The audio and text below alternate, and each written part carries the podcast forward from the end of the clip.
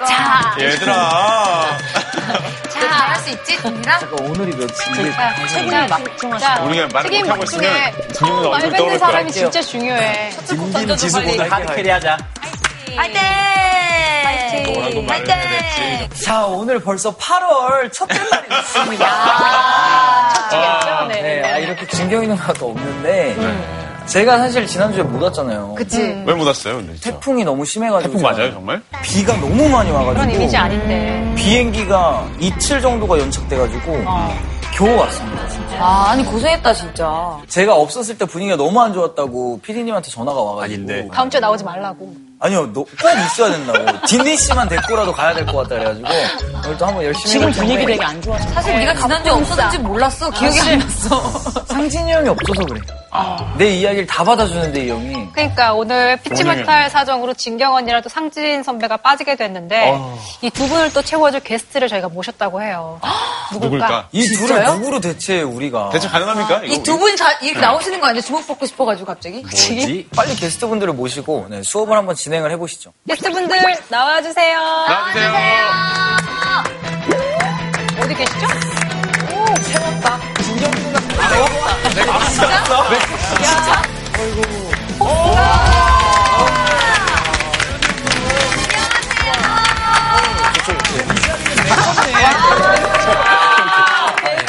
자, 안녕하세요. 배우 한석정입니다. 안녕하세요. 간 나온 김환입니다. 반갑습니다. 오늘 뭔가 조합이 저희 빈자리를 예견을 하고 오신 것 같아요. 맞아. 나오실 때 보니까 약간 진경 누나랑 상진이 형이 약간 오버랩 되면서. 진짜로. 아니, 저는 전혀 몰랐어요, 진짜. 전혀 몰랐는데, 뭐 언제든지 여러분도 쉬고 싶으면 여러분의 빈자리를 채우는 그런 사람이 되고 싶습니다. 어, 무서운 언니였다. 저도 한편으로 생각해보면 예전에 상진 선배한테 이렇게 자리를 뺏긴 적이 있었어요. 어, 언제요? 이렇게 아나운서 시험을 볼 때, 아, 합격을 하시고 제가 기차게 그냥 떨어진 적이 있기 때문에. 이거는 약간 본인 능력, 죄송합니다. 예. 저도 그렇게 생각하는데, 운도 좀 있어요. 이렇게라도 한번 뺏어보고 싶어갖고. 이렇게라도 한번 네, 뺏어보려고. 사람은 다 때가 있는 거예요. 아, 그래요? 예. 선배님 헤어스타일도 오늘이 떼여서. 예사롭지가 않아요. 때라고 하니까 간지러워지는데 제가 사실은 이렇게까지 막 하고 다니지는 않잖아요. 근데 조금 전에 그 드라마 촬영을 하고 와서 또 가야 돼요. 아이고. 그럼에도 불구하고 오늘의 이 주제에 굉장히 관심이 많고 다른 사람에게도 얘기를 전하는 사람이 되고 싶어서 나왔습니다. 아, 심지어 오늘 밤새셨대요. 근데도 강연을 직접 보고 싶어서 오셨다고. 네. 도대체 어. 그래서 오늘 주제가 뭐길래 이 특별한 두 분과 함께 하게 됐는지 주제 한번 공개해 주세요. 베트남 순재. 아시나요? 이야기는 사실 들었는데 정말 디테일하게 몰라가지고. 나도 근데 베트남 전장 나온 영화도 되게 많고 뭐 국제 시장에도 잠깐 나오고 뭐 아시나요? 뮤직비디오가 베트남 전쟁이야. 맞아. 아 맞다. 맞아. 그래서 아시나요? 그것도 그렇구나. 저는 사실은 저희 아버지가 베트남 참전 용사셨고 정말요? 우리 아버지가 또 6.25 전쟁도 참전하셨거든요. 진짜요? 그때 당시에 어르신들은 6.25와 베트남 전쟁을 다 겪으신 분들이 많죠, 예. 대부분이었고 그래서 전쟁에 대해서 얘기하지 못하게 했어요. 어디 나가서. 너무 그 트라우마가 있으니까. 예, 트라우마가 강하시고 그걸 얘기하는 게 결코 이익이 되거나 그렇지가 않았기 때문에 쉬쉬하셨어요.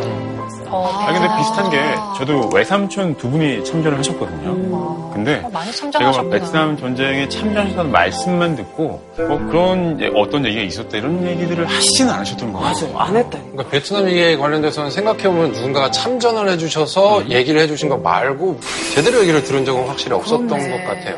그래서 베트남 전쟁의 실체를 낱낱이 밝혀주신 강현자님을 모시도록 하겠습니다. 어서 나오세요.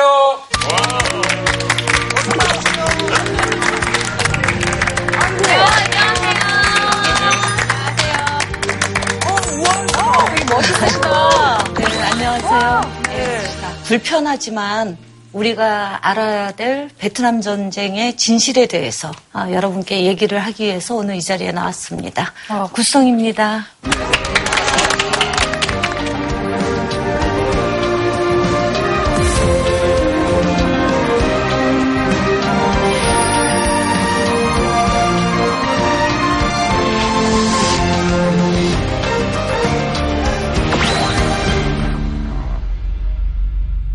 아, 선생님, 근데 그때는 베트남 수교 막 된 지 얼마 안 되고, 공산권 국가라는 이미지가 있어서 사실, 주변에서 말리거나 그러진 않으셨어요? 괜찮겠어. 어, 제가 이제 베트남으로 유학을 가겠다고 하니까 저희 가족들, 뭐 제 친구들이 아, 거기 전쟁하는 나라 아니냐. 예. 그런 나라에 어떻게 유학을 가냐. 아, 그리고 이제 저희 어머니는 야, 뻔때하게 미국 같은 데로 유학을 가야지. 무슨 베트남으로 유학을 가냐. 아주 결사 반대를 하셨어요. 이제 그런데 선생님 베트남에서 유학 생활하고 바로 돌아오시지 않고 굉장히 오랫동안 베트남에 머무신 걸로 아는데 네. 그 이유가 뭔가요? 그때가 아마 제가 그 석사 논문을 이렇게 준비하던 중이었어요. 자료를 찾다가 문건 하나를 만나게 돼요. 남베트남에서의 어, 남조선 군대의 제약, 범죄, 뭐 이런, 이런 제목이었어요. 제목부터가 굉장히 충격적이죠. 네. 근데 그이 문건에 써 있는 한국군이 민간인 학살을 했다. 뭐 어린 아이들까지 죽였다. 이런 잔혹한 내용들에 대해서 정말 믿기지가 않는 거예요. 내가 현장에 가서 직접 확인해야겠다. 뭐 이런 생각을 하게 됐죠. 그래서 이제 한국군이 과거 이렇게 주둔했던 여러 마을들을 이렇게 찾아 나서게 돼요. 30년 만에 갑자기 한국 사람이 나타나니까 그동안 이제 마음속에만 담아두었던 음, 그런 이야기를 이분들이 막 꺼내놓으시는데 수류탄을 던져서 죽였다. 어, 그래서 우리 가족은 뭐 13명이 죽었다. 동생은 젖먹이였는데 죽은 엄마의 빈젖을 빨고 있었다. 어, 이런 이야기들을 하시는 거죠. 이분들 이야기를 듣다 보면 저도 눈물이 나는 거예요. 그러면 이분들이 울어서 미안해. 음, 널 아프게 할 생각은 아니었어. 그만 울어. 네 잘못이 아니잖아. 어, 이렇게 말씀을 해주셨어요. 그러면서 제발 어, 너희 나라에 돌아가면 이 고통스러운 이야기들을 꼭 한국 사람들에게 전해줘. 음, 이런 당부를 하셨어요. 그분들의 이야기가 이제 살면서 계속 제 등을 떠미는 것 같은 그런 느낌을 받으면서 살았죠. 선생님, 올해 한국군의 베트남 민간인 학살에 대한 모의 재판이 열렸다는 얘기가 들었는데, 그것이 특별히 올해 열린 이유가 아. 있는지.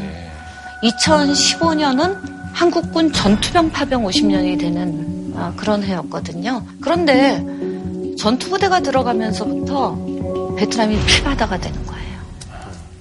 그래서 2016년 그리고 2017년 그리고 올해까지 과거에 이제 한국군이 주둔했던 이런 마을들에서는 아, 한국군 학살 50주기를 맞게 돼요. 이렇게 50년이나 지연됐던 이런 진실과 정의를 바로 세워야 된다. 아, 그런 목적에서 이제 시민 평화 법정이라고 하는 것을 열게 된 거죠. 사람들이 참 많이 얘기하는 게 일단 베트남 자체에서는 이제 본인들이 그 승전을 했었다라는 것 때문에 이 사과를 특히 우리나라를 받아주지 않는다라고 얘기를 하고 있거든요. 근데 우리는 계속해서 사과를 해야 되는 입장인 건지 그거에 대해서 궁금해 하시는 분들이 굉장히 많을 것 같은데 네. 그거에 대해서 어떻게 생각하시는지. 제 생각에는 오늘 이제 제 이야기를 끝까지 들어주시면 지금 이 질문에 대한 답을 찾게 되지 않을까 아, 그런 생각을 해봅니다. 자, 그럼 형이 항상 해주시는 멘트 시작해 주시죠. 자, 자, 그럼. 지금부터 본격적으로 베트남 전쟁에 대한 이야기를 함께 들어보도록 하겠습니다. 베트남 전쟁, 그 전쟁이 도대체 어떤 전쟁이었기에 우리가 베트남까지 갔는가 아, 이 얘기를 하기 위해서 우리가 기억하는 베트남 전쟁은 그러면 어떤 전쟁인가 그리고 베트남 사람들은 이 전쟁을 그러면 어떻게 보고 있는가 아, 이 얘기를 좀 먼저 해보려고 해요.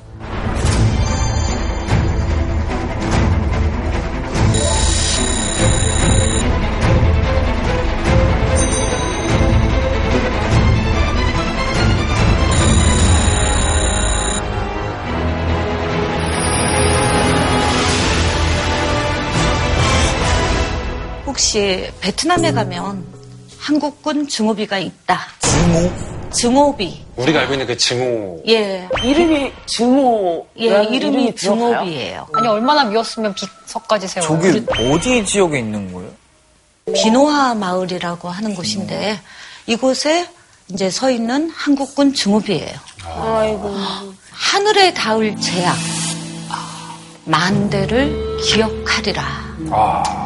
그래서 저도 이 증오비 처음 만났을 때 굉장히 좀 끔찍했어요. 아, 1대도 아니고, 만대. 2대도 아니고, 3대도 아니고, 만대를 기억하겠다라고 하는 것은 이 증오비를 처음 세울 때, 아, 이 마을 사람들의 어, 그런 심정이 아니었을까. 이 마을에서는 1966년 12월에 이제 한국군에 의해서 학살이 일어나서 이 마을에 살고 있던 주민 430명이 이제 희생이 되는 어, 그런 마을이죠. 이 430명 중에서 약 280명은 여성이었다. 민간인을 명분 없이 살해했다는 걸 보여주는 표네요. 그렇죠. 제가 이 마을에 어, 들어갔을 때 어떤 할머니가 아이를 해먹에다가 이렇게 눕혀놓고 자장가를 부르고 있는 거예요. 어, 근데 그 자장가의 내용이 아가야 이 말을 기억하거라. 한국군들이 우리들을 폭탄 구덩이에 몰아넣고 다 쏘아 죽였단다. 다 쏘아 죽였단다. 아가야 너는 커서도 이 말을 꼭 기억하거라.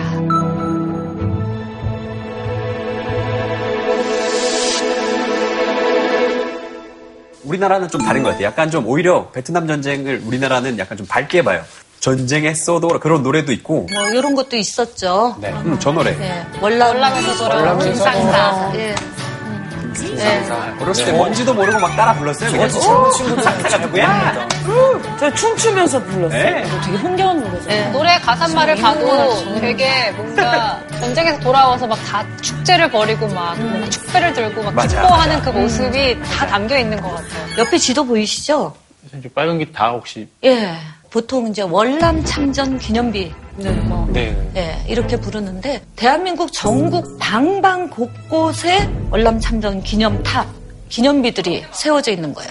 저 동상 하나만 봐도 저 제일 앞에 있는 동상 군인이 베트남 아이를 데리고 뭔가 영웅스럽게 나왔다라는 걸 저렇게 많은 기념비를 갖고 있다는 건 지금 말씀하신 거하고는 완전 상반되는 거죠. 맞아요. 이렇게 참전을 기념하는 시설들은 아까 이야기한 그런 탑들만 있는 게 아니에요. 이제 여기 이렇게 보면 알겠지만 베트콩처럼 보이는 사람들이 무릎을 꿇고 항복하고 있는 거 같죠. 네. 근데 거기에 한국 군인이 총을 겨누고 있는 이런 장면이에요. 네. 낯설진 않은 게 아. 어린 시절 반공교육 같은 거 아니면 자료 같은데 베트콩들과의 싸움을 묘사한 것들이 있었거든요. 영웅적으로 그들을 받았어? 모습. 그렇죠. 이렇게. 네. 제가 전공 청소년 연맹 단원이었어요. 와, 진짜요?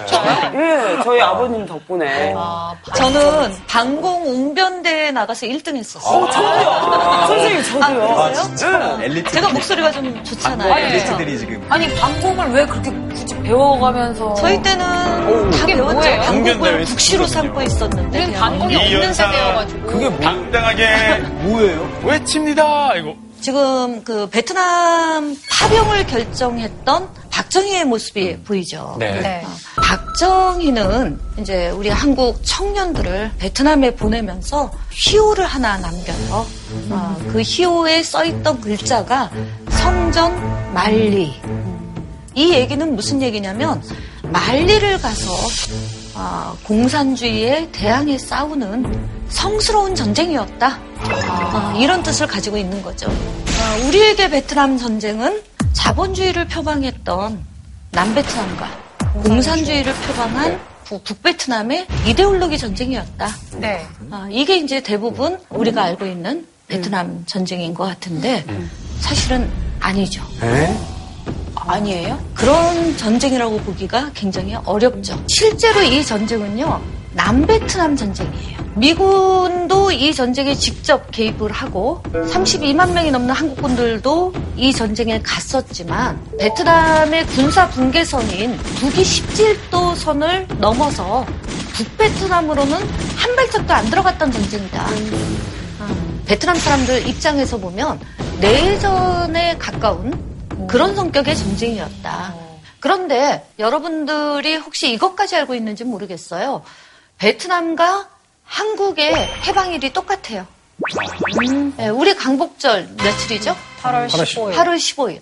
근데 베트남의 광복절도 8월 15일이에요. 이제 왜 이렇게 되냐면 일본이 베트남에 처음 이렇게 진주해 들어가는 게 1940년이었어요. 그때부터 이제 베트남을 점령을 하다가 이제 2차 세계대전에서 일본이 패망을 하게 되죠. 네. 그래서 일본의 패망과 동시에 한국과 베트남이 해방이 되는 거예요. 아. 그래서 이제 아 이제 우리 해방됐구나. 바로 이제 그 시점에 북베트남에서는 독립의 아버지다라고 부르는 호찌민이 베트남의 독립을 바로 선포해요. 그것이 이제 호찌민이 세운 베트남 민주공화국이 들어서게 되죠. 그런데 남베트남은 상황이 달랐던 거예요. 프랑스는 이제 100년간 베트남을 지배하고도 베트남의 이 독립을 인정하지 않아요. 프랑스가 남베트남 지역을 중심으로 이렇게 베트남을 지배하기 시작하죠. 그렇게 해서 시작되는 전쟁, 그 전쟁이 바로 한글 전쟁인 거예요. 그래서 1946년부터 1954년에 디엠비엠프 전투라고 하는 곳에서 이제 프랑스가 대패를 하면서 베트남 땅을 어, 완전히 떠나게 되죠. 어, 그래서 이제 전쟁을 이제 종식시키려면 평화협정이라고 하는 것을 체결하게 되죠. 어, 그 평화협정이 제네바 협정이었어요. 북이 17도선을 베트남의 임시 군사 분계선으로 해서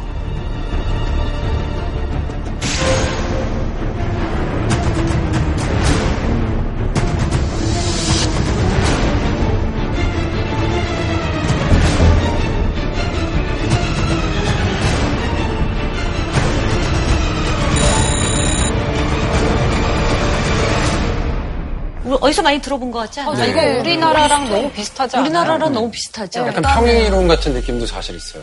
일본 제국주의가 물러간 곳에 이제 미국이 좀 완벽하게 이제 차지를 하게 되고 그리고 또 이승만이 단독 정부를 또 세우게 되는 게 우리나라와 좀 비슷한 부분들이 당연히 있는 것 같아요. 예. 이때 당시 이제 북에는 북베트남 이 있었잖아요. 북베트남에는 베트남 민주공화국이 있었어요. 네. 어, 그런데 호찌민이 이끌었던 이 베트남 민주공화국에서는 1953년에 토지 개혁이라는 것을 단행을 해요. 음, 그래서 토지를 농민들에게 나눠줘요. 어, 그런데 GM이 이제 미국의 지지를 얻어서 어, 대통령의 단선이 되고 나서 제일 먼저 했던 건 이렇게 농민들에게 나눠줬던 땅을 다시 회수하는 거예요. 왜요? 줬다 뺏는 거예요? 그러면 국민들은 가만히 있었나요? 반발하지 아니요, 그러니까 이제 베트남이 이 당시만 해도 국민의 한 90% 이상이 농민이었을 거예요. 농업국가였거든요. 네, 네, 네. 농민들의 거센 반발에 직면하고 그치, 반발해서 더 가만히 가만히 안 가만히 안 가만 안있 그래서 줬다 뺏으면 더 억울하죠. 거기는 나쁘죠. 네, 땅을 그렇죠. 응? 네. 거기에서 그치는 게 아니라 GM은 이제 자신의 친인척들을 또 요직에 다 앉혀서 아우, 못된 건다 했네. 정말 아니, 되게 주어를 빼면은, 어, 어디서 많이 들어보지. 지금도 자주 있는 일이야. 네. 그러다 보니까 이제 이 GM 정권에 맞서는 그런 이제 농민들의 봉기나 뭐 시나 이런 것들이 이제 막 일어나게 되는데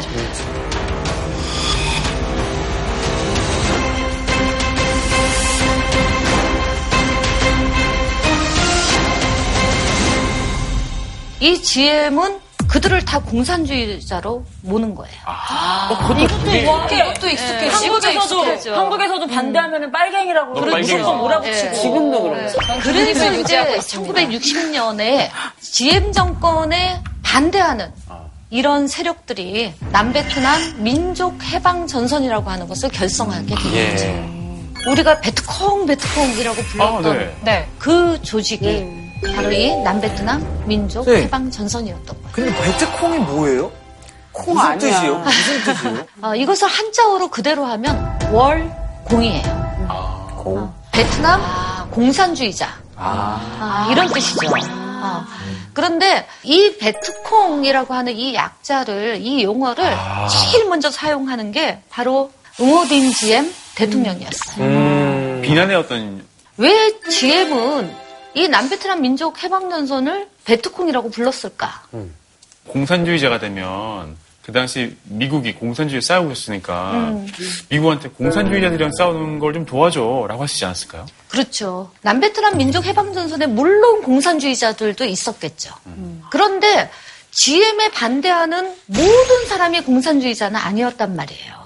네, 민족주의자들도 더 많았거든요. 예. 어, 그리고 이들이 이제 아까 표방했던 그 목표가 공산주의가 아니라고 했어요. 베트남의 통일이었지. 예. 그런데 GM은 자신을 반대하는 사람은 다 공산주의자다. 이런 프레임을 씌운 거예요. 똑같네요. 이 전쟁에 미국이 끼어들면서 이게 국제전으로 비하가 되는 거죠. 어떻게 끼어들게 네, 그러니까 이제 미국이 이 전쟁에 직접적으로 개입하게 되는 결정적인 계기가 바로 이 통킹만 사건이었어요.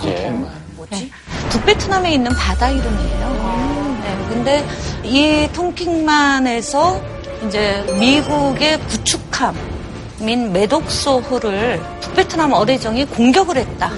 아, 이렇게 이제 미국이 발표를 하게 되면서 그것을 이제 계기로 미국이 이 전쟁에 뛰어들게 되는 거예요. 혹시 이거 사실 아닌 거 아니에요? 아, 소름 끼치는 그런 평행 이론 때문에 예, 아주 나중에야 밝혀지는데 당시에 미국의 국방장관이 로버트 맥나마라라고 하는 장군이었어요.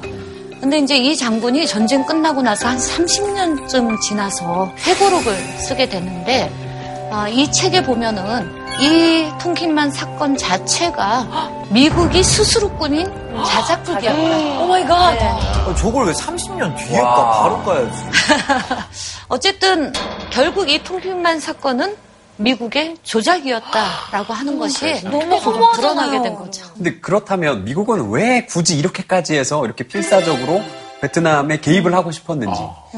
도미노 이론 때문이었던 것 같아요. 도미노 이론이요. 예. 그러니까 이제 예를 들면 이제 그 당시가 세계가 두 진영으로 나누어져 있었단 냉전 말이에요. 그래서 미소 냉전 시대라고 해요. 예, 그런데 만약에 베트남이 무너지면 그 옆에 있는 동남아 국가들이 줄줄이 무너질 것이다. 어. 다 공산주의화 될 것이다. 아, 미국은 이렇게 봤던 거죠.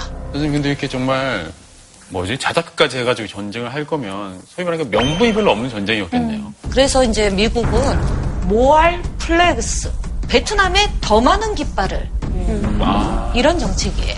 이 전쟁을 국제화시켜서 이게 미국 혼자 치르는 전쟁이 아닌 전쟁 그런 전쟁을 만들려고 해요. 맞아요. 그 명분 없는 외출하시는 분들이 꼭 친구를 많이 모으세요. 네. 그 명분을 잊게 만들려고. 그렇죠. 그게 명분이 되는 야, 거죠. 누구로 간대. 자, 한국 전쟁 때는 어땠나요? 또 유엔의 깃발 아래 16개 국가가 한국전에 참여를 하게 돼요. 어, 그래서 이제 미국도 처음에 이제 유엔에도 참전을 요청하고 나토, 나토가 뭐죠? 북대서양 조약기구요. 네. 어, 맞아. 아, 역시 똑똑하시네요. 아니, 저희 제작진이 예. 써도 알겠습니다. 그러면 북대서양 조약기구에 어떤 나라들이 있죠?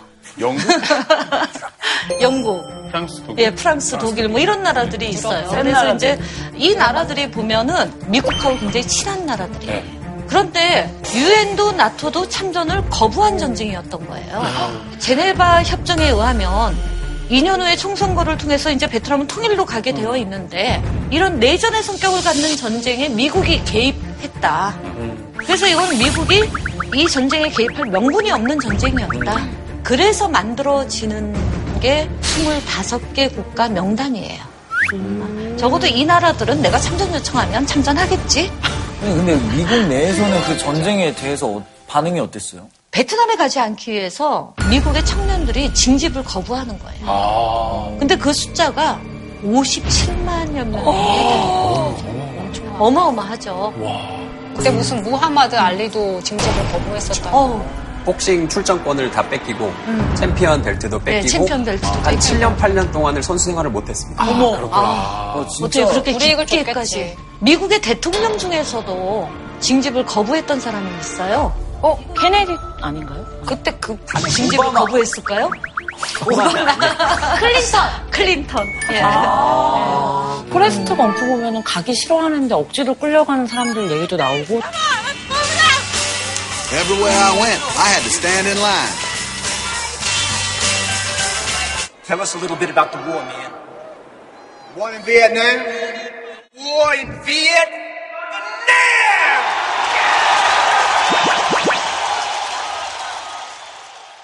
그래서 이렇게 미국민들조차 동의하지 않았던 어, 이런 전쟁이었다. 그리고 그 당시 저- 음악들 들어보면은 반전 메시지를 반전운동적인 네. 그렇죠. 되게 맞아. Yes, and how many times must the cannonballs fly before they're forever banned? The answer, my friend, is a blowing in the wind. The answer is blowing in the wind. 이런 분위기 속에서 전 세계에서 유일하게 고요했던 나라가 있어요. 고요한 아침의 날 아닙니까? 예, 그렇죠. 한국은 세계 전 세계에서 유일한 반전 운동의 무풍지대였다. 물론 이제 한국이 어, 베트남에 파병을 하는 데까지는 굉장히 많은 어, 이유가 있었겠죠. 네. 그러면 지금부터 어, 그 이야기를 네. 이제 다시 나눠보도록 하죠. 대부분의 사람들은 미국이 파병, 파병을 요청하는데 우리 같은 나라 예. 감히 미국의 요청을 거절할 수 없었을 것이다. 쉽지 않죠. 예. 그때 당시 우리나라는 진짜 누굴 도와줄 입장이 아니었을 것 같거든요. 속죄요. 네. 네. 그런데 너무 놀랍게도 실제로 미국에게 파병을 제안했던 건 미국이 아니라 우리였다는 거예요. 한국이었다는 거예요. 어, 무슨 자신감이죠?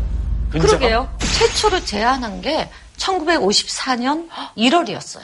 어, 이승만? 정권 때였어요. 아니 53년에 지금 한국 전쟁이 지금 휴전하는 상태인데 예. 그 다음에 아무것도 없을 때예요. 아무것도 없을 때 진짜 그리고 뭐 전쟁. 고아, 보릿고개 우리도 먹고 살기도 깝깝한 네, 네. 시절이었거든요. 그래서 미국이 이 제안을 받아들였을까요? 기가 찼을 것 같습니다. 아 근데 그래도 아무도 안 해주는데. 1954년에 전쟁도 전이잖아요. 전쟁 나기 전인데 파병.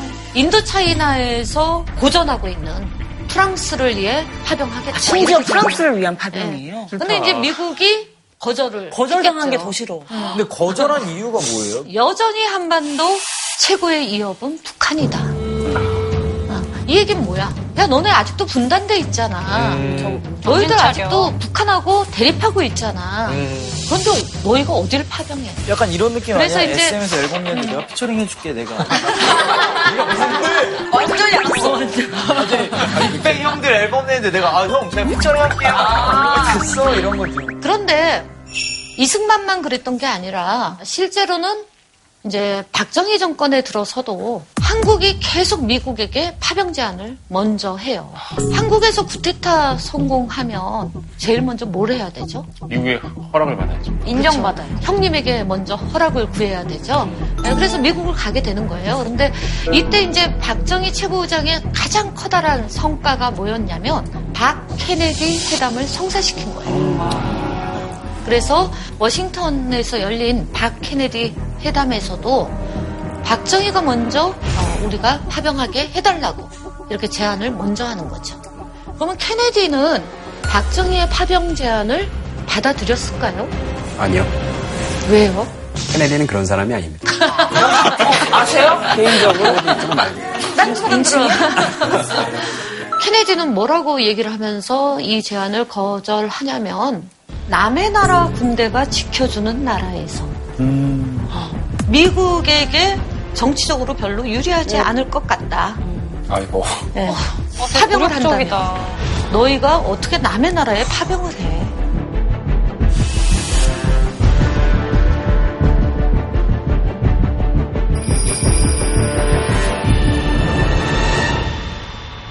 그렇게 해서 이제 미국의 참전 요청서를 받아들고 이 전쟁에 참여하게 되는 나라가 이 나라들이에요.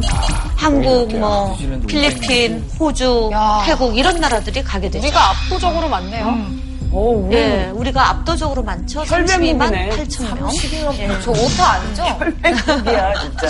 저 당시에 32만 8천이면 진짜 많은 건데. 왜냐면 우리도 이제 전쟁 끝내고 얼 청년들이 그렇게 많지 않았어요. 남자가 많지가 않았지. 네. 그래서 병력 수만 보면 총 연인원이 32만 8천 명 정도가 되는 거예요. 어, 이 숫자를 다른 나라들하고 비교를 좀 해보면 예. 일단 가까운 태국하고 한번 비교를 해보죠. 바로 옆 나라인 태국보다도 많은 병력을 보낸 나라. 그래서 한국이 가장 뭐- 많은 병력을 파견한 나라였다. 네, 선생님. 근데 저 상황에서 가장 적게 파병한 나라는 어딘지. 제가 알기로는 스페인이거든요.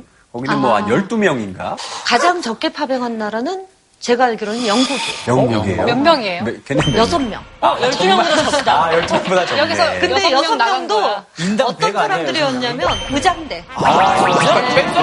밴드. 네. 사실 영국은 좀 그랬을 것 같아요.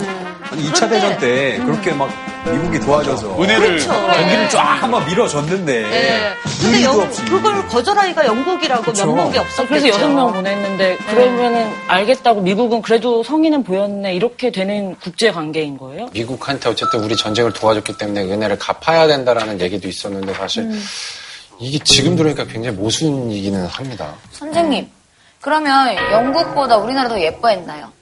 많이 좀 일본에서 좀 맞아요. 드립벌 약간 그냥 오히려 우리나라처럼 이러면은 너무 들이댄다고 싫어할 것 같아. 부담스러워. 어, 왜 아니, 이렇게 들이대? 이럴 것 같아. 왜 이렇게 많이 파병한 거예요? 사실은 이제 한국이 처음에 군대를 베트남에 보낼 때는 아 미국하고 좀 잘해봤으면 좋겠다. 명분 때문에. 예.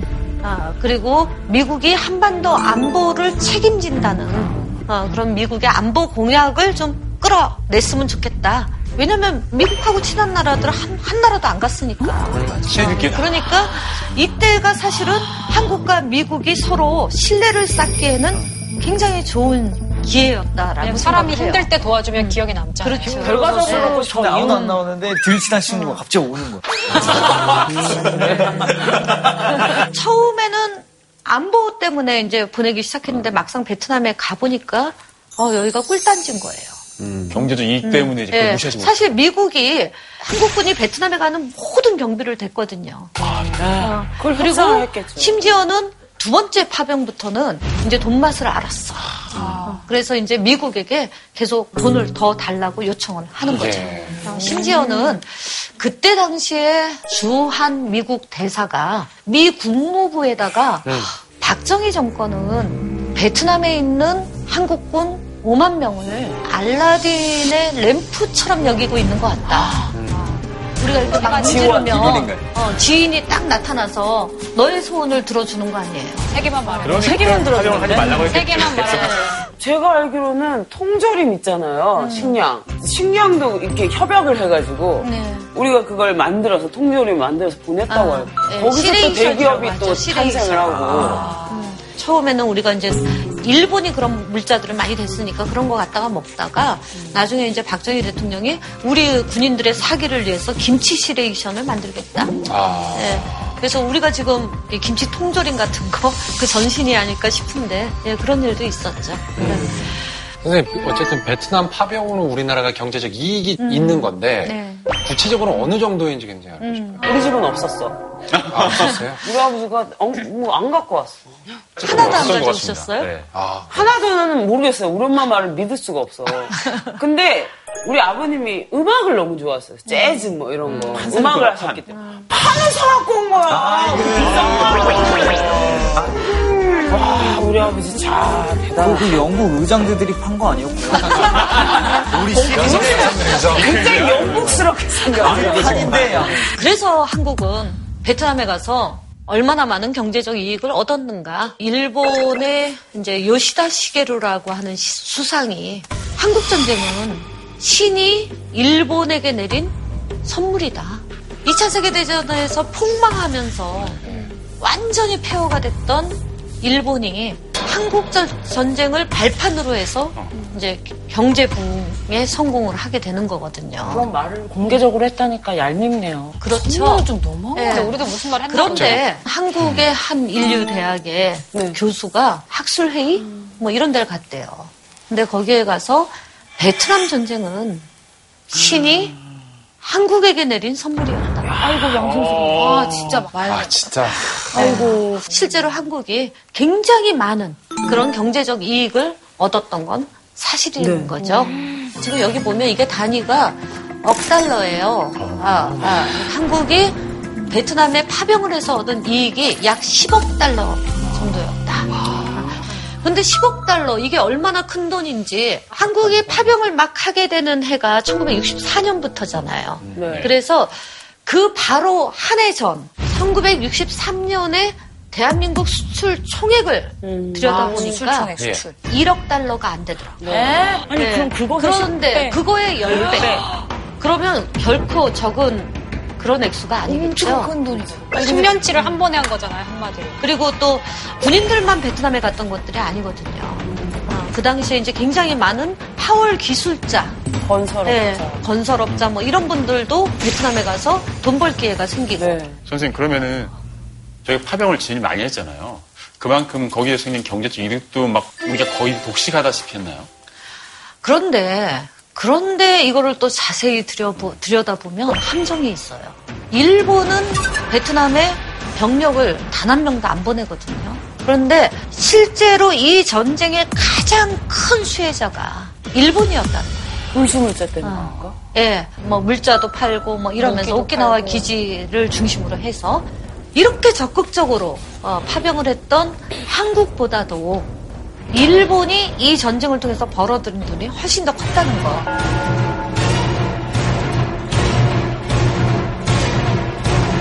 선생님, 근데 그건 사실 기술력 차이 때문에 거기서 그렇게 이득을 이런? 질문 나올까봐. 그래서 제가 어, 다른 나라랑 비교를 다시 해보려고 해요. 대만은 우리랑 좀 비교가 오케이. 가능하지 않아요? 가능하죠. 예. 대만은 가능하죠. 일단 같이 분단 국가잖아요. 음. 그리고 그만큼 또 미국에 예속되어 있기도 하고. 예. 근데 이 대만은 베트남에 딱 한 30명 정도 되는 병력밖에 안 보내요. 대만이 30명 보냈다고 해서 어, 이 베트남에서 벌어들인 그 돈이 우리하고 그렇게 차이가 안 나요.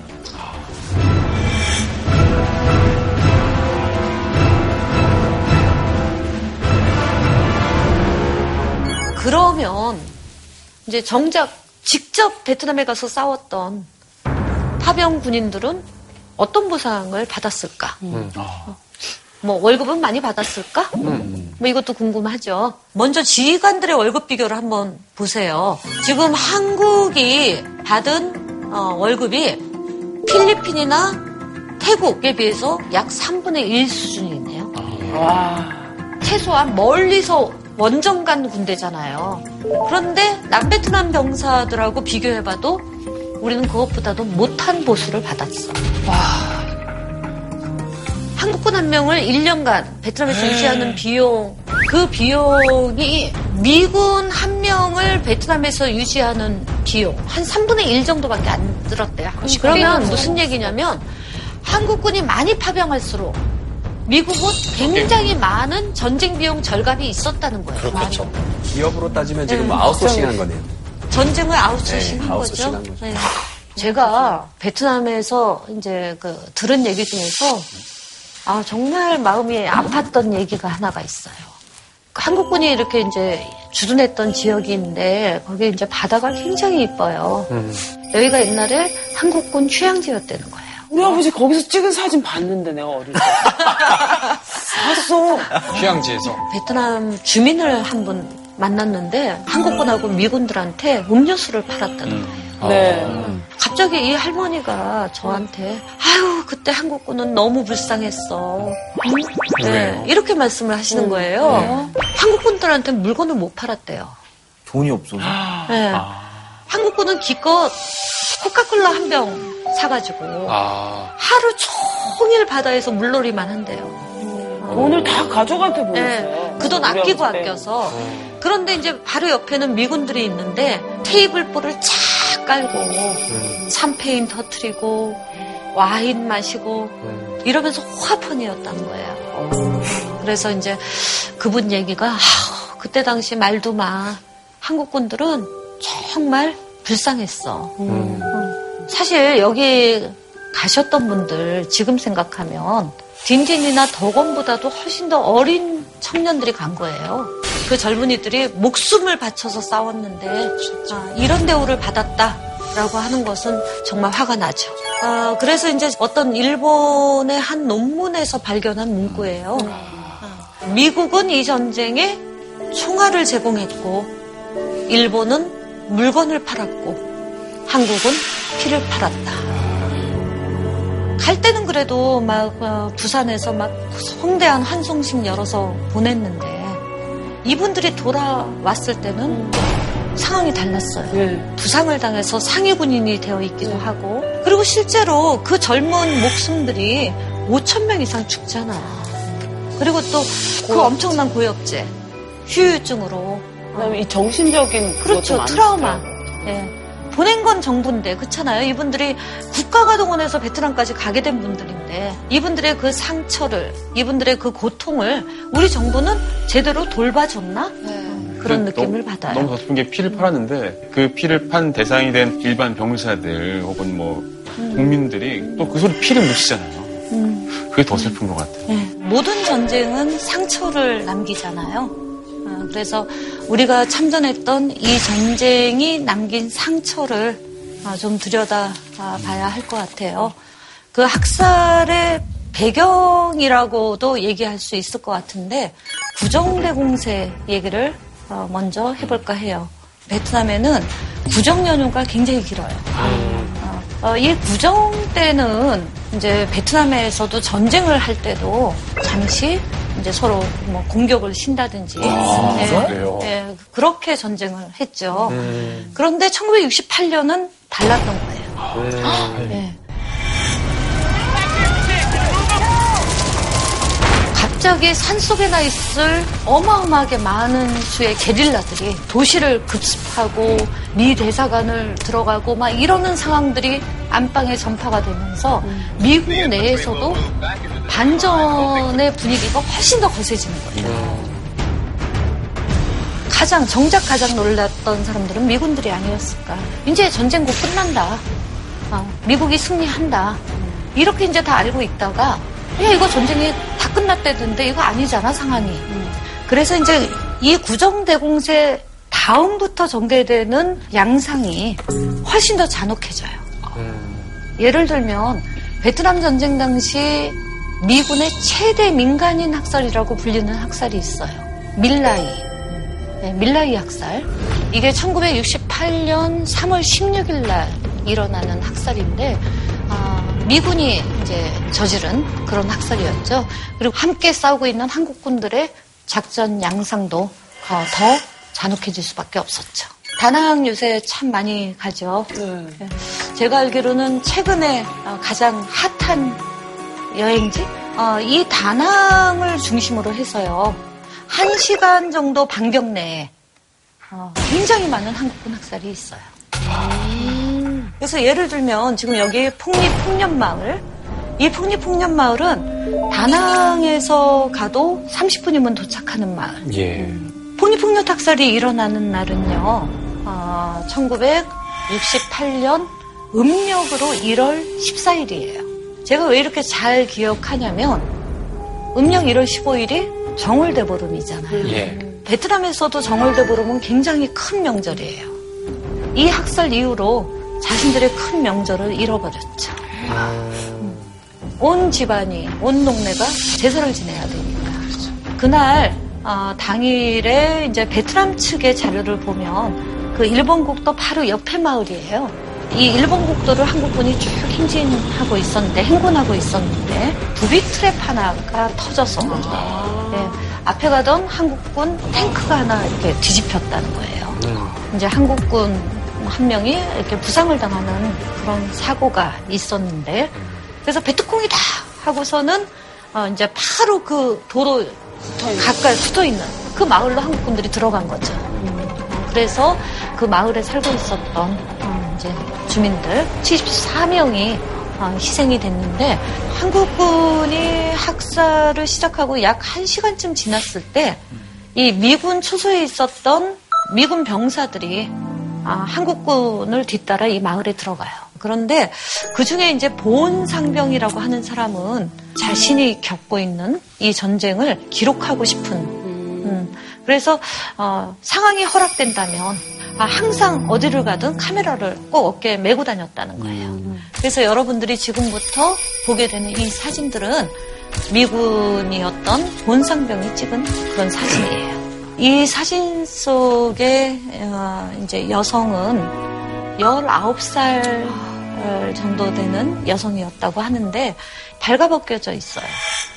그리고 한쪽 가슴이 도려내져 있고 예, 사진을 찍을 때까지 살아 있었다.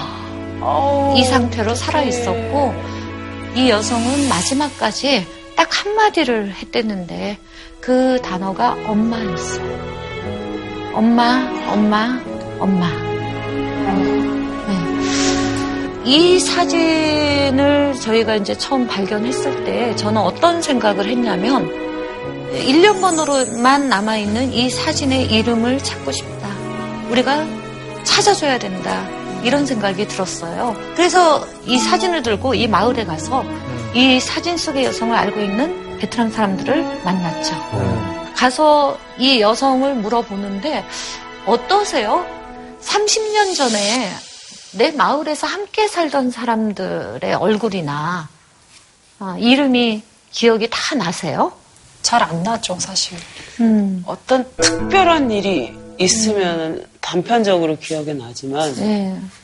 힘들죠. 이런 생각을 가지고 마을을 들어갔는데, 아, 적어도 이 당시에 살아 있었던 연령대, 그러니까 뭐 최소한 마흔이 넘으신, 50이 넘으신 분들은 다 아는 거예요. 아, 진짜. 네. 그래서 이 여성의 이름은 우엔 티 탄이었어요.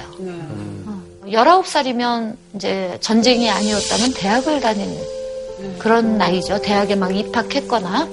근데 이제 당시에 베트남 대학생들의 교복 하얀 아우자이였거든요. 웬티타는 교복인 하얀 아우자이를 너무 좋아했다는 거예요. 전쟁통에 맨날 폭격 떨어지고 막 이러는데 하얀 아우자이를 입는다는 건 굉장히 부담스럽잖아요. 어, 그런데도 늘 하얀 아우자이를 고집했던 애야. 거기다가 손재주는 얼마나 좋았다고. 마음씨도 고왔지. 우리 마을 사람들 아우자이를 다 만들어줬어. 음, 이런 얘기를 어, 마을 분들이 들려줬어요. 다기억하는데 기분이 어떨까요, 진짜. 참, 음. 좋네요. 예. 너무 어린 아, 이 아이는 제가 아는 아이예요. 그 제가 이 마을 처음 갔을 때 득 할머니라고 만났어요. 어, 그걸 폭풍 전야라고 하나요? 당일날 이 학살 당일날 웬일인지 하늘이 너무 고요했다는 거예요. 어, 오늘은 하늘도 이렇게 조용하니까 우리 빨리 장에 갔다 옵시다. 뭐 이래서 아주머니들 몇 명이 이렇게 장을 보러 나갔는데 어, 이 아이가 동네에서 맨날 나가지도 못하고 학교도 못 가고 뭐 이러니까 굉장히 심심했을 거 아니에요. 엄마가 장에 간다니까 따라 나선 거예요. 그런데 이제 한참 이렇게 가다 보니까 갑자기 한국군이 마을 쪽을 향해서 막 총을 쏘면서 이제 들어오고 있는 거죠. 그래서 한국군을 딱 쳐다보고는 등을 탁 돌려서 마을 쪽으로 다시 막 도망을 가요. 시장을 가다가. 뭐 정신이 없었겠죠. 등 뒤에서는 총알이 날아오고. 어. 그래서 이제 분명히 아이 손을 잡고 뛰었는데.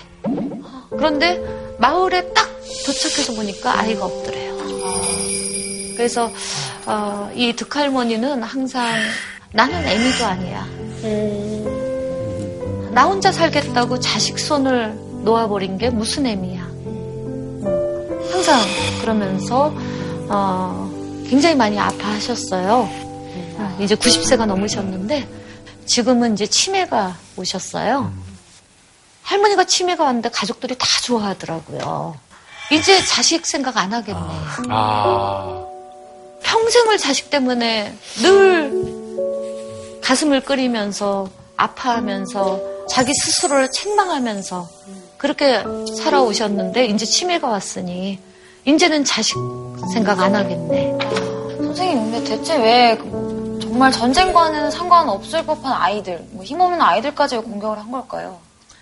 마을 사람들을 설사 베트콩이 아니더라도 베트콩을 도와주는 어, 그런 집단으로 봤던 것 같아요. 그리고 이제 또 하나는 이들 중에 어, 베트콩이 있을 수 있다라는 생각을 했겠죠. 워낙에 신출 규모라니까 그런 생각까지 한 것 같아요. 저는 또 베트콩이라고 불리, 불렸던 그런 분들도 많이 만났죠. 베트남에 오래 살았으니까. 근데 그분들이 이렇게 얘기를 하면 한국 병사들하고 이렇게 전투를 하다가 이렇게 이제 붙으면 굉장히 어려웠다. 잘 싸웠다, 한국 군인들이. 그런데 이 한국군들에게는 굉장히 어, 큰 단점 같은 게 하나가 있었다. 동료가 한 명이 죽거나 이러면 그러면 미군들 같은 경우는 어 공격이 들어왔다 그러고 다 뿔뿔이 흩어지는데 한국군들은 이 죽은 동료를 가운데 놓고 다 모인다는 거예요. 그럴 때 한국군들은 포위해서 어, 전투에서 승리한 적이 있다. 약간 전우를 잃었던 그 슬픔이 약간 더 광기로 변해서 난폭해졌을 수도 있겠다는 생각도 들긴 근데 해요. 이제 사실 뭐 학살의 배경이나 이런 것들은 또 매 학살마다 좀 많이 달라요. 아, 그래 이 폭리 같은 경우는 그 자료가 사실이라면 보복성 학살, 아, 뭐 이렇게 볼 수 있겠죠. 요 다음에 저희가 보게 되는 하미 학살, 이제 하미 마을. 한국군이 이 마을에 들어가는 건 67년이에요. 베트남 측의 자료를 보면 어떤 얘기들이 있냐면 그 전략촌이라고 하는 곳에 수용되어 있던 베트남 사람들이 어, 이제 한국군에게 탄원서를 넣었다. 그리고 이제 그 탄원서의 내용이 이 전략촌의 상황이 그렇게 식수도 없고 그렇게 열악하다 보니까 뭐 풍토병도 돌고 어, 우리를 좀 마을에 다시 돌아가게 해달라. 30가구? 어, 이 정도 되는 그 전략촌의 마지막까지 남아 있었던 사람이 이 마, 자기네 마을로 돌아갔는데 처음에는 한국군들하고 굉장히 친하게 지냈대요.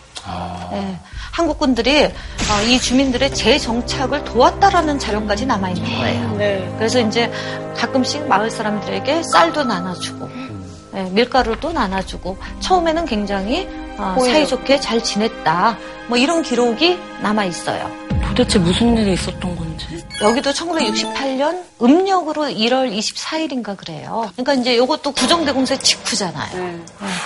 이날 어, 당일에도 이제 한국군이 마을 사람들을 모았다. 별 의심 없이 나갔다. 이렇게 말씀들을 하세요. 그리고 이제 나가서 아 오늘은 밀가루 말고 쌀을 줬으면 좋겠다. 아, 그 정도. 어, 뭐 이래서 이제 별 의심 없이 어, 나갔는데 그날 영문도 모르게 갑자기 한국군들이 돌변해서 우리를 향해 총과 수류탄을 어, 던졌다. 그리고 이제 이 학살이 일어난 그 다음 날인가 또 한국군들이 다시 이 마을에 들어온대요. 어, 그래서 이 마을에 불도우저를 이렇게 갖고 들어와서 사람들이 죽어 있는 시신이나 뭐 이런 것들도 다 밀어버렸다고. 다른 곳은 이제 학살이 일어난 마을 그 장소, 딱 학살이 일어났던 그 장소에 이렇게 추모하는 위령비를 짓거든요. 근데 이제 이 하미 마을의 위령비는 베트남 사람들이 지은 게 아니에요.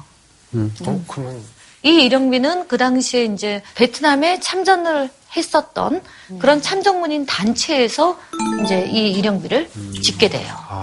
베트남 일영비에는 아, 모든 일영비가 다 그래요.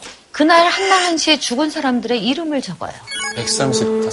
예, 이 마을에서는 학살이 일어나서 모두 135명이 희생이 됐는데 그래서 이제 일련 번호 135번 을 딱 봤는데 이게 생년 옆은 생년이에요. 애기잖아요. 갓난아기죠. 그러게요. 네. 그래서 이제 여기 보면 저는 처음에는 생년이 눈에 안 들어왔었어요. 이름만 눈에 들어왔었는데 이름을 보고 어, 우엔티 보잔 성이 우엔 씨구나. 보잔이 무슨 뜻일 것 같으세요? 신생아일 것 같은데. 아직 태어나지 않은 아기. 보잔이라고 하는 건 이름이 없는. 그러니까 보잔은 우리말로 하면 아무개, 한자어로는 무명 이런 뜻이에요. 그래서 이름을 지어주지 못했던 음, 그런 아기들이 죽는 거예요. 아, 그런데 이제 그 이에 보면은 또떼오 홈 뭐 이런 이름들이거든요. 이 이름들은 뭐냐면 우리로 치면 개똥이 같은 이름이에요. 전쟁통에 아이가 태어나면 잘 죽거든요. 그래서 명줄이나 기러지라고 험한 이름을 지어주는 아, 거죠. 이름 막 지으면 예, 오래 막 산다는. 짓는 이름. 예. 쭉 올라가도 61년생이에요. 아니 절반 이상이 절반 어린아이였다는 이상이. 그, 그거는 진짜 이해가 안 가는 거. 그건 어떤 말로도 그게 진짜 이해가 안 가. 이 비문에 보면은 어떤 내용들이냐면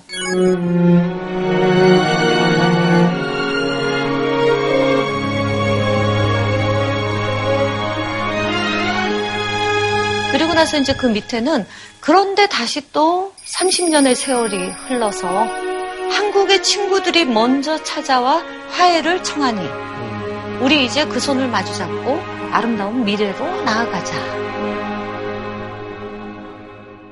이 부분이 불편한 사람도 있었던 것 같아요. 이때쯤에 우리 그 대사관의 한 외교관이 이 위령비를 지원했던 참정문인 단체에 연락을 하죠. 그리고 이 참정문인 단체에서는 이 마을에다가 이 비문을 수정해라. 이런 요구들을 하게 되는 거예요. 마을 사람들은 어땠냐면, 우리 못 없앤다. 이거 우리의 과거다. 우리가 직접 겪은 과거다. 한 글자도 못 고친다. 아, 이렇게 이제 마을 사람들은 버티기 시작해요. 결국에는 베트남 중앙정부가 이 마을에다가 위령비를 없애라. 라고 최종 결정을 내려주는 거예요. 중앙정부가 되게 특이하네요. 사실 정부에서 그걸 좀 해줬어야 되는데 정부도 그 역할을 못하고 오히려 이 마을 사람들이 이제 큰일이 난 거죠. 이제 이 비문을 더 이상 지킬 수 없게 됐는데 합의 마을에 가면은 그 유가족 협의회라는 게 있어요. 다급한 전화가 온 거예요.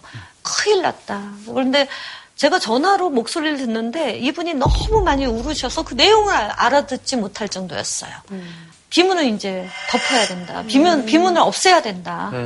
그래서 이제 제가 깜짝 놀라서 이 마을에 내려갔죠. 제가 내려가서부터 이 유가족들을 중심으로 해서 마을의 주민회의 같은 게 계속 열렸는데 어느 날 그 유가족 협의회에 이제 대표를 하시는 분하고 이제 이 마을 사람들이 갑자기 저보고 이 일영비 앞에 가자는 거죠. 이 자리에 외부인이라고는 딱 당신 하나밖에 없으니 오늘 이 자리에 증인이 돼달라 이런 요청을 하시는 거예요 이분들이 고함을 치듯이 저한테 던진 첫 번째 질문이 여기 비문 있습니까? 이러고 물어보시는 거예요. 그래서 제가 네 비문이 있습니다 이렇게 답을 했는데 그 다음 질문이 이 비문의 한 글자라도 고쳤습니까? 아닙니다. 고치지 않았습니다. 우리는 이 비문의 한 글자도 고치지 않았다. 그리고 우리는 이 비문을 없애지도 않을 것이다. 이 위에 대리석 한 장 얹을 것이다. 오늘 우리가 어쩔 수 없이 이 비문을 덮지만 정말 멀지 않은 미래에는 한국 친구들이 좀 와서 열어줬으면 좋겠다, 다시. 그리고 저한테 여기 안에 비문이 있다라고 말씀을 하시는 거죠. 잘 보존해두고 잊지 않겠다고 말하는 듯한 느낌이 들어서 베트남 분들에게 심지나 어떤 의지가 되게 굳다는 생각이 들어요. 덮을지언정 잊지는 않는 거죠. 선생님, 선생님께서 이런 사건들을 최초로 공론화 시키셨을 때 우리나라 정부에서는 어떤 반응을 보였을지가 좀 궁금해요. 이제 제가 처음으로 이 문제를 한국 사회에 공론화 시켰을 때 그 당시는 김대중 정부 시절이었어요. 이때 어, 김대중 대통령이 베트남을 방문해서 양국 간에 불행했던 역사에 대해서 유감으로 생각한다. 아, 이렇게 이제 유감 표명을 하면서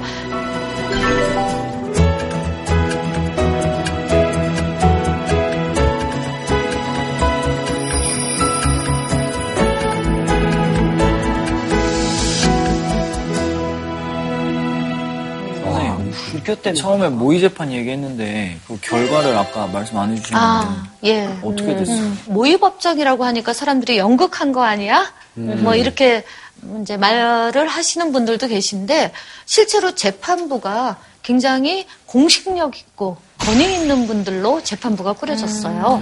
이 법정의 재판장을 맡으신 분이 김영란 전 대법관이었어요. 아. 그래서 김영란 이제 법의 예, 이 법정에서는 대한민국을 피고석에 앉히고 어, 그리고 이제 베트남에서 이제 직접 학살을 당했던 그 학살에서 살아남은 어, 베트남 생존자 두 분이 한국에 와서 이 법정에 원고석에 앉았죠. 어.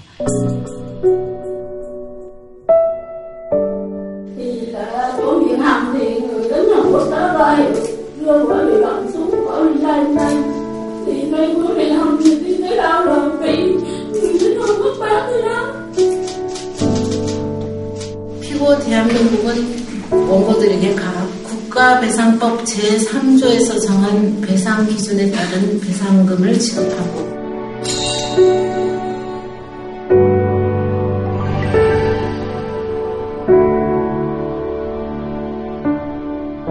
근데 모의 재판이 법적 효력은 없지만 이 판결이 주는 좀 다른 의미가 좀 있을 것 같다는 생각이 좀 들어요. 저는 진실이 갖는 힘을 믿어요. 어, 적어도 이 재판 과정을 지켜본 굉장히 많은 사람들, 어, 그리고 이 재판의 판결을 듣는 사람들, 가급적이면 외면하고 숨기고 싶어 했던 어, 이 진실을 이제 알게 되는 거죠. 그 판결을 통해서 이 진실이 결국은 또 다른 힘을 가지면서 많은 한국인들을 변화시킬 거다. 어, 이런 어, 생각을 하는데요. 판결을 직접 들었던 어, 이제 이 베트남 피해자분들은 기억해달라. 그게 이제 그 베트남 피해자들의 마지막 청구의 말이었죠. 베트남 전쟁 그 이면에 숨겨진 저희 부끄러운 민낯을 좀 배워봤는데요. 오늘 함께 해주신 두 분, 황석정 씨랑 또 김화한 씨는 어떻게 보셨는지. 너무 부끄럽게도 뭐 다 비슷하겠지만 잘 몰랐습니다, 사실. 정확한 이해를 못하고 있기 때문에 확실한 인정을 못하진 않았나라는 생각을 다시 한번 들으면서 느끼게 됐고요. 모두가 조금 더 이해를 하고 그걸 인정하게 된다면 언젠가는 그 마음이 좀 열려서 한국이라는 나라에 굉장히 따뜻한 느낌이 났으면 좋겠다는 생각이 들었습니다. 사실은 저랑 참 관계없는 일이라고 생각해요. 그 전쟁이나 6.25나. 내 삶이 아니고 내가 저지른 일이 아니라고 생각했는데 그 역사의 중심에 제가 있는 거예요. 그리고 거기서부터 내가 통합과 세계 평화의 일원이 된 주체가 될 수 있는 힘이 되지 않을까. 그런 용기가 생기지 않을까 이런 생각이 들었어요. 네, 자, 그럼 오늘의 질문상을 저희가 또 받아야 되는데. 네. 선생님이 가장 와닿았거나 아니면 가장 감명 깊었던 분에게 음. 주시면 됩니다. 네, 자, 그럼 오늘의 질문상을 저희가 또 받아야 되는데. 네. 오늘 여기 오신 모든 분들께 제가 선물을 하나씩 드립니다.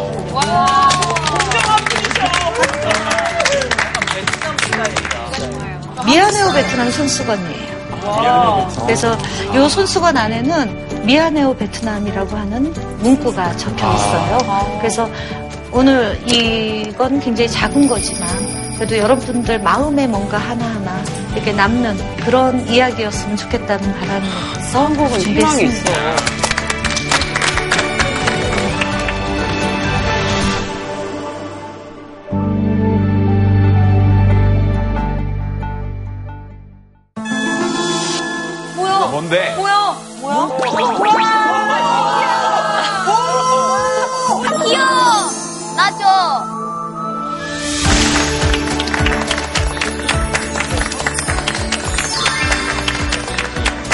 인간을 도와주는 로봇에 대해서 이야기를 좀 하러 온 김상배라고 합니다.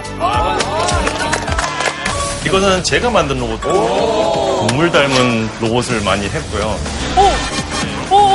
반갑습니다. 왜 이래요? 악수할 수도 있고. 이게 되네?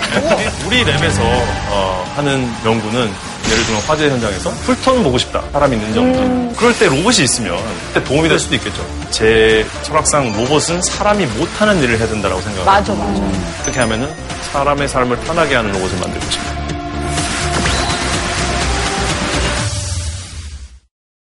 JTBC